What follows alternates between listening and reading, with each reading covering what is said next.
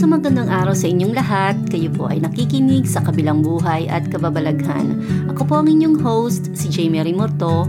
Layunin po ng podcast na ito ang bigyan kayo ng pag-asa at kaalaman tungkol sa kabilang buhay at kababalaghan sa pamamagitan ng pagsasalaysay ng mga totoong karanasan ng mga taong pumanaw at bumalik sa buhay. Isasalaysay ko din sa inyo ang mga kababalaghang ginagawa ng ating Panginoong Yesus sa pamamagitan ng mga taong tumanggap sa Kanya ito ay mga storyang nangyayari sa kasalukuyan na lingid sa kaalaman ng karamihan.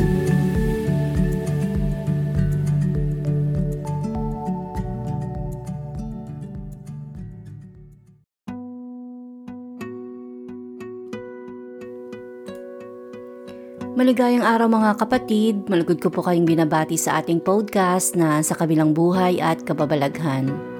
Ang istoryang mapapakinggan ninyo ay totoong karanasan ni Robert Naghirap siya sa sakit ng kanyang ininda sa maraming taon. Ginawa niya ang lahat para gumaling pero hindi ito kaagad nangyari. Alamin kung bakit hindi nasagot kaagad ang panalangin ni Robert. Ako po si Robert Hatchkin at nagkaroon po ako ng karanasan sa langit na maaaring makapagbigay sa inyo ng pag-asa maging sa pinakamahirap at pangihina ng kalooban sa inyong buhay. Sa mga panahong ito kayo lalong magiging epektibo sa kaharian ng Diyos sigit pa sa inyong inaakala. Hindi ninyo aakalain na nagkaroon ako ng misteryosong karamdaman sa loob ng labing dalawang taon. Kumonsulta ako sa mga doktor sa buong mundo at walang makapagsabi sa akin kung anong problema ko. Lumubha ang kalagayan ko. Mataas ako 6'3 at 185 pounds. Bumaba ang timbang ko sa 150 pounds Mahina ang katawan ko at walang lakas kahit sa shower. Madalas ay hindi ko maiangat ang ulo ko sa unan o sa likod ng bangko. At kahit anong gawin ko ay nangihina at nanginginig ako. Kahit na kumain ako ng libo-libong kalorya sa isang araw, nalalanta pa rin ako. Nangihina at masasakitin. Laging nasa isip ko ang sinasabi ng Diyos na ako ang Diyos na nagpapagaling at isa akong mananampalataya. Nagdadasal ako lagi-lagi at sinasabi na pinagaling na ako ng mga sugat ni Jesus. Sinasabi ko lagi sa sarili ko na siya ang Diyos na nakapagpapagaling sa pamamagitan ni Jesus. Gayon pa man, lumala pa rin ang sakit ko at nanghina ako. Matapos ang ilang paglalaban dito, dumating ako sa punto na nawalan ako ng pag-asa. Napuno ako ng frustrasyon, ng takot at tumawag ako sa Diyos.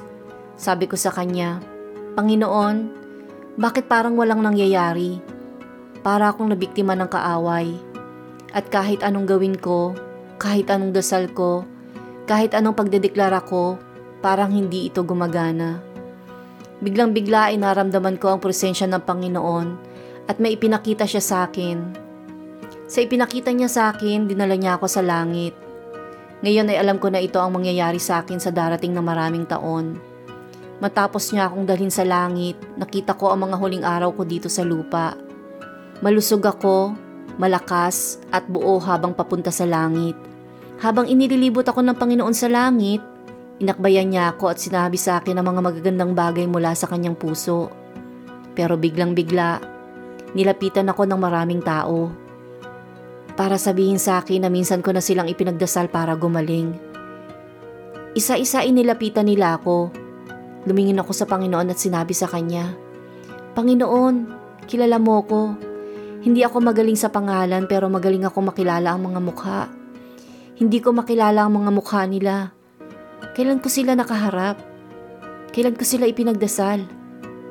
Tinignan ako ng Panginoon sa mga mata at sinabi sa akin, Sa tuwing nagdedeklara ka na ako ang Panginoon na nagpapagaling, lumilipad ang salita mo sa mundo at dumadapo sa mga taong kailangan nito lagi itong gumagana.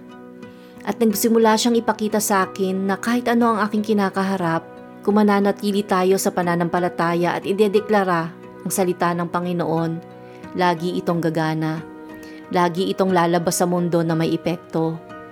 Tinanong niya ako, sabi niya, Paano kung ang mission mo sa buhay ay simpleng pagdedeklara na ako ang Diyos na nagpapagaling at ang pananatili mo sa pananampalataya na ano man ang ibato sa iyong pagsubok ng kaaway ay hindi ito magtatagumpay? Na ang pananampalataya mo ay naglalabas ng kapangyarihan sa mundo na magbibigay daan sa pinakmalaking revival ng Diyos sa buong mundo. Higit pa sa ginawa mong pagpoproposiya at lalong masigit pa sa pangangaral na paggawa ng mirakulo, sa totoo lang dahil sa sakit ko, sa kahinaan ko, sa kawalan ng pag-asa, maging ang Panginoon ay hinihikayat ako. At ang sagot ko ay, Panginoon, ang ibig ba sabihin noon ay hindi ko na makikita ang paggaling ko sa buong buhay ko? Sumagot siya, hindi ko sinabi yon. Ang sagot niya na matigas pero punong-puno ng pagmamahal na para bang gusto niyang alisin sa akin ang takot at kawalan ng pag-asa. Naintindihan ko na mga oras na yon ang ibig niyang sabihin o ipaalam sa akin. Ipinaalam niya sa akin na makakamtan ko ang lahat ng binigay niya sa akin.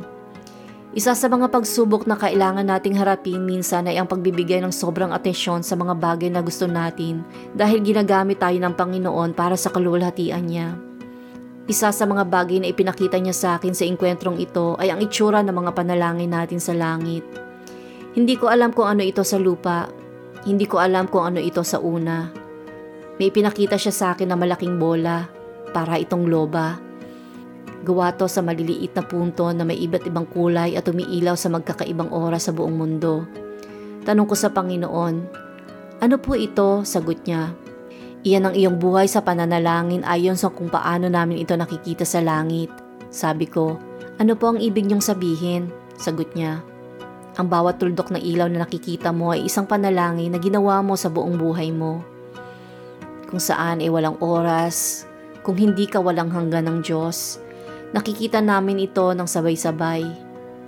Ang nangyayari ay masyado kayong nakatuon sa iisang panalangin, naniniwala sa iisang panalangin, umaasa na masasagot ito sa isang panalangin.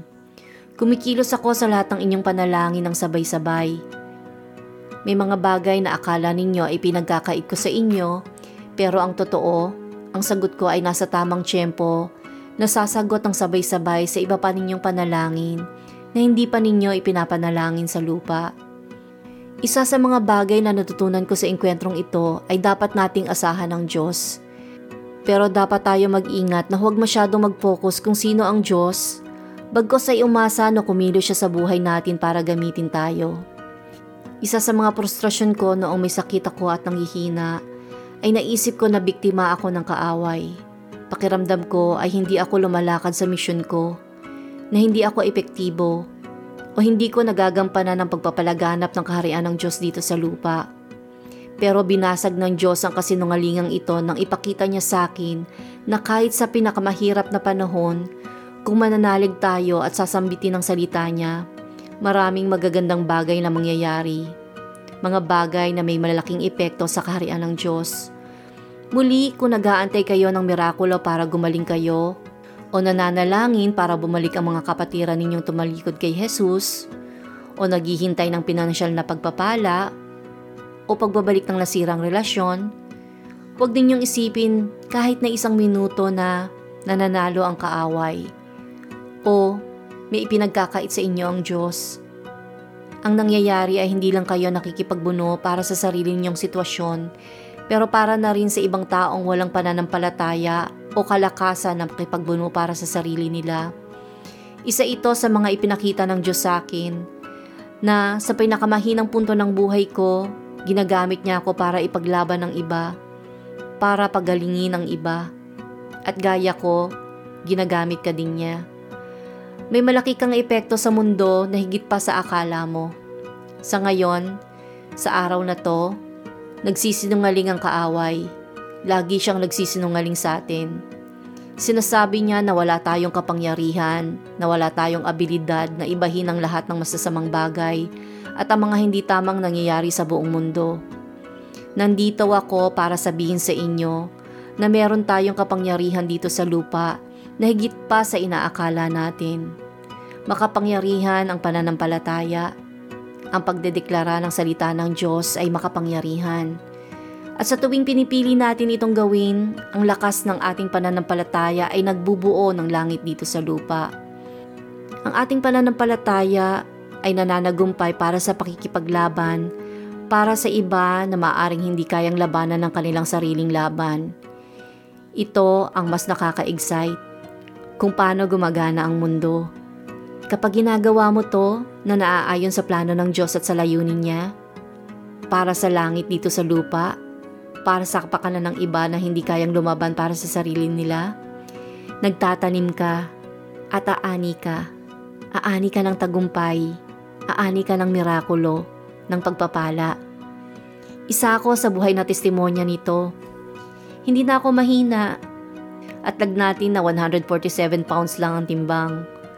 Bumalik ako ng malakas, malusog, at nakakapaglakbay sa buong mundo para ipamalita ang gospel. Para ipamalita ang banal na salita ng Diyos sa mundo.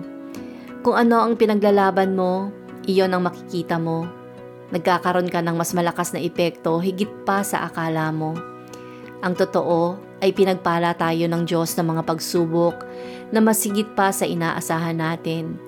Pero makakaasa tayo na ang magiging bunga nito ay mga bagay na hindi natin inaakala. Tanggapin mo ang aking panalangin. Sa dakilang pangalan ni Jesus, ibinibigay ko sa iyo ang mga pagpapala, ang kanyang pagpapatibay loob, gaya ng pagkausap niya kay Joshua. Maging matapang ka, matibay at porsigido. Makibaka ka para sa kaharian ng Diyos na may epekto na higit pa sa inaakala mo. Pinuputol ko ang kawalan ng panghihina mo ng loob. Pinuputol ko ang frustrasyon mo, ang takot mo, at ipinapahayag ko na ikaw ay isa sa pinakamakapangyarihang mandirigma ng Diyos sa mundo. Pinararangalan kita bilang isa sa kanyang dakila, makapangyarihan, at magiting na kampyon sa karian ng Diyos dito sa lupa. Pinagpapala kita na magkaroon ng saysay ang lahat ng iyong ginagawa at pinahahayag ko na makita mo ang iyong tagumpay at ang pagdating ng iyong mirakulo dahil sa ating Diyos at sa kanyang mga ginagawa. At dyan po natatapos ang patutuo sa kadakilaan ng ating Panginoong Hesus.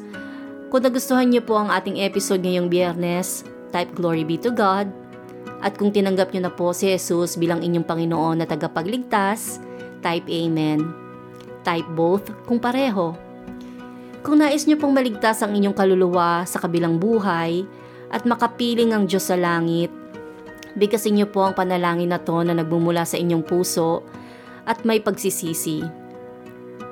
Ama, sa pangalan ni Jesus, ako po ay makasalanan na humihingi sa inyo ng kapatawaran. Naniniwala po ako na si Jesus ay isinugo ninyo para pagbayaran ang aking mga kasalanan sa pamamagitan ng kanyang banal na dugo.